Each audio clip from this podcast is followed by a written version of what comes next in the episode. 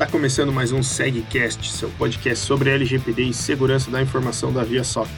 Estamos aqui o André e eu novamente para apresentar os impactos da LGPD em diferentes ramos do negócio. André, tudo bem? Olá, Guilherme. Olá, pessoal. Sejam todos muito bem-vindos a mais um episódio da série LGPD da ViaSoft. Vamos lá? André, hoje vamos falar sobre qual o impacto da LGPD em sistemas de monitoramento, ou seja, a utilização de câmeras nos estabelecimentos. Pelo que temos visto, quando é utilizado as imagens das câmeras para fazer a segurança desse estabelecimento, a LGPD não vai intervir nisso, ela não vai esses dados não vão ficar sobre a tutela da LGPD, desde que o estabelecimento prove que eles utilizam aquelas informações apenas para o monitoramento. Mas e quando eu utilizo o sistema de monitoramento para fazer uma gestão de filas, um mapa de calor? Como que fica essa questão na, na LGPD? Certo, Guilherme. A utilização das imagens para esse fim é afetado pela LGPD.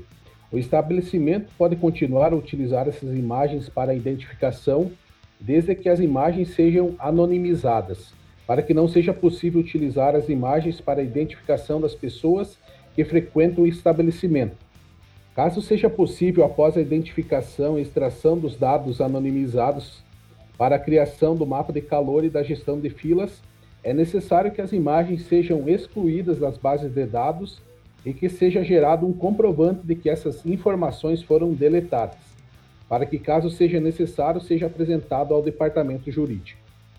Certo, então ainda eu posso utilizar as imagens de câmeras para fim de identificação de fluxo, desde que não sejam utilizadas essas informações para identificação das pessoas e que esses dados sejam devidamente excluídos das bases de dados e seja gerado um comprovante, tenha um tem um relatório que, que tem que ser apresentado sobre o que, que é feito para deletar e garantir a privacidade desses dados, né?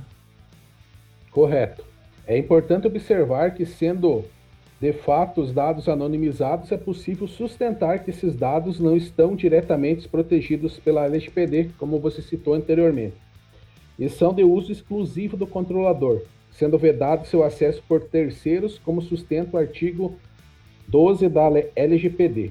Diante desse conceito, dados estatísticos, por exemplo, podem ser considerados anonimizados, desde que sejam, é claro, utilizadas as técnicas específicas e que não permitam a identificação do titular.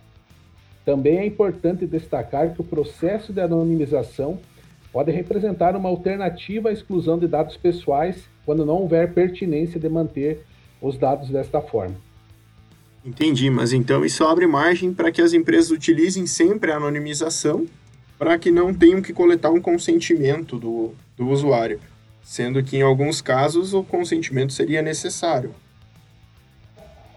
Isso, essa é uma preocupação que a sociedade civil atualmente demonstra. O ouvinte já se deu conta é, e pode perceber a quantidade de câmeras que ele passa diariamente. São câmeras desde o nosso elevador, a garagem do prédio onde moramos, câmeras instaladas nas ruas, enfim. A LGPD não se aplica nos casos de, dos tratamentos para fins exclusivos de segurança pública, defesa nacional ou nas investigações e repressões a infrações penais. Mas ainda não está claro como na lei será realizado o processo de coleta e consentimento inequívoco do titular aqui no Brasil sobre o tema de dados estatísticos e que serão anonimizados. Essa discussão recente, recentemente teve envolvimento o metrô de São Paulo. A Defensoria Pública da União e diversas entidades questionaram judicialmente a decisão da empresa da instalação de um sistema de reconhecimento facial nas estações. Essas entidades requerem informações sobre privacidade e se há ou não consentimento dos usuários do metrô, do metrô paulista, visto que o consentimento é uma das bases legais para o tratamento dos dados pessoais. Citando a complexidade do assunto, não se sabe ou se tem claro se haverá consentimento dos usuários, pois, segundo a lei, as pessoas precisam autorizar a coleta de suas informações pessoais e serem avisados sobre o que se fará com elas. Para esse vácuo, a LGPD determina que deve haver uma legislação específica que ainda não existe, observando os princípios gerais de proteção e os direitos do titular nesse assunto. O mais razoável até o momento são os princípios da privacidade. Deve haver um motivo claro para que essas informações sejam coletadas. Transparência e prevenção contra discriminação. Esse debate está longe de terminar, pois, nesse caso, à luz da LGPD, faltou a devida transparência sobre a finalidade do tra tratamento dos dados, que são sensíveis. Há o interesse legítimo, é claro, baseado na segurança dos passageiros, porém, quando a lei entrar em vigor, esse legítimo interesse terá que ser explicado, certo? Certo, mas o que dá para entender com isso e com o que a gente comentou anteriormente é que se eu coletar as imagens e provar que isso é utilizado apenas para garantir a segurança, eu posso. E se eu quiser coletar para dados estatísticos, desde que eu não identifique e delete as imagens, depois de fazer o tratamento, eu posso também? Sim, você deverá informar ao titular sobre o tratamento dos dados de forma transparente e inequívoca, como já foi citado em outros episódios. Cabe ao controlador de dados o ônus da prova, ou seja, mesmo que esses dados, dados sejam coletados e anonimizados, caso, caso haja algum vazamento de dados em qualquer parte do processo, caberá única e exclusivamente provar que utilizou as medidas e técnicas necessárias para proteger e anonimizar os dados. Isso não dá ao controlador, então, um salvo-conduto para coleta, como podemos observar, segundo o artigo 46 da LGPD. O controlador e operador devem adotar medidas de segurança técnicas e administrativas aptas a proteger os dados pessoais de acessos não autorizados e de situações acidentais ou ilícitas de destruição, perda, alteração, comunicação ou qualquer forma de tratamento inadequado e ilícito. Isso, letra pura da lei. Espera-se então que a Agência Nacional também disponibilize recomendações e normativas para o tratamento desses dados. Como no caso do metrô de São Paulo, a transparência deve nortear as ações que visem proteger os dados pessoais.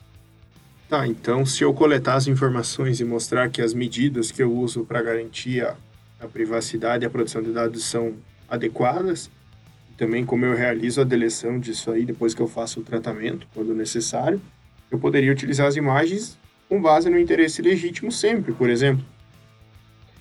Sim, desde que esse interesse legítimo seja do titular dos dados e é ele quem deve optar por receber serviços que possam representar de forma mais assertiva o seu direito de escolha. Tá, pera aí, André. Então, nesse caso de tratamentos estatísticos, eu teria que informar meu cliente que os dados são anonimizados e deletados e que eu utilizo para melhorar o fluxo da loja, disposição de produtos ou diminuição de filas, por exemplo? Exato. Isso é uma forma de mitigar os problemas que podem ocorrer e uma prevenção, até que a NPD forneça instruções claras de como proceder ao tratar esse tipo de dado. Certo, André. Então, tem mais algo a acrescentar sobre o tema que a gente está conversando aí? Essa, esse tema é um tema bastante polêmico e complexo e que nós temos horas e horas, se fosse preciso, para debater sobre ele. Por hora, eu acredito que isso já tenha bastante informação para o nosso ouvinte assimilar e caso haja alguma dúvida ou questionamento, na sequência ele poderá entrar em contato conosco. Então é isso, pessoal. Vamos finalizando por aqui esse episódio e esperamos ter ajudado vocês com algumas dúvidas sobre o tema. Obrigado por participarem conosco em mais essa conversa sobre a LGPD. Se vocês tiverem alguma dúvida ou alguma sugestão sobre o que a gente pode conversar aqui ou sobre o que a gente já conversou, por favor, nos enviem um e-mail para sgsi@viasoft.com.br e assim a gente consegue gravar um episódio tirando as dúvidas ou falando sobre um tema, um tema que vocês gostariam. Até a próxima. Até a próxima, pessoal. Um abraço.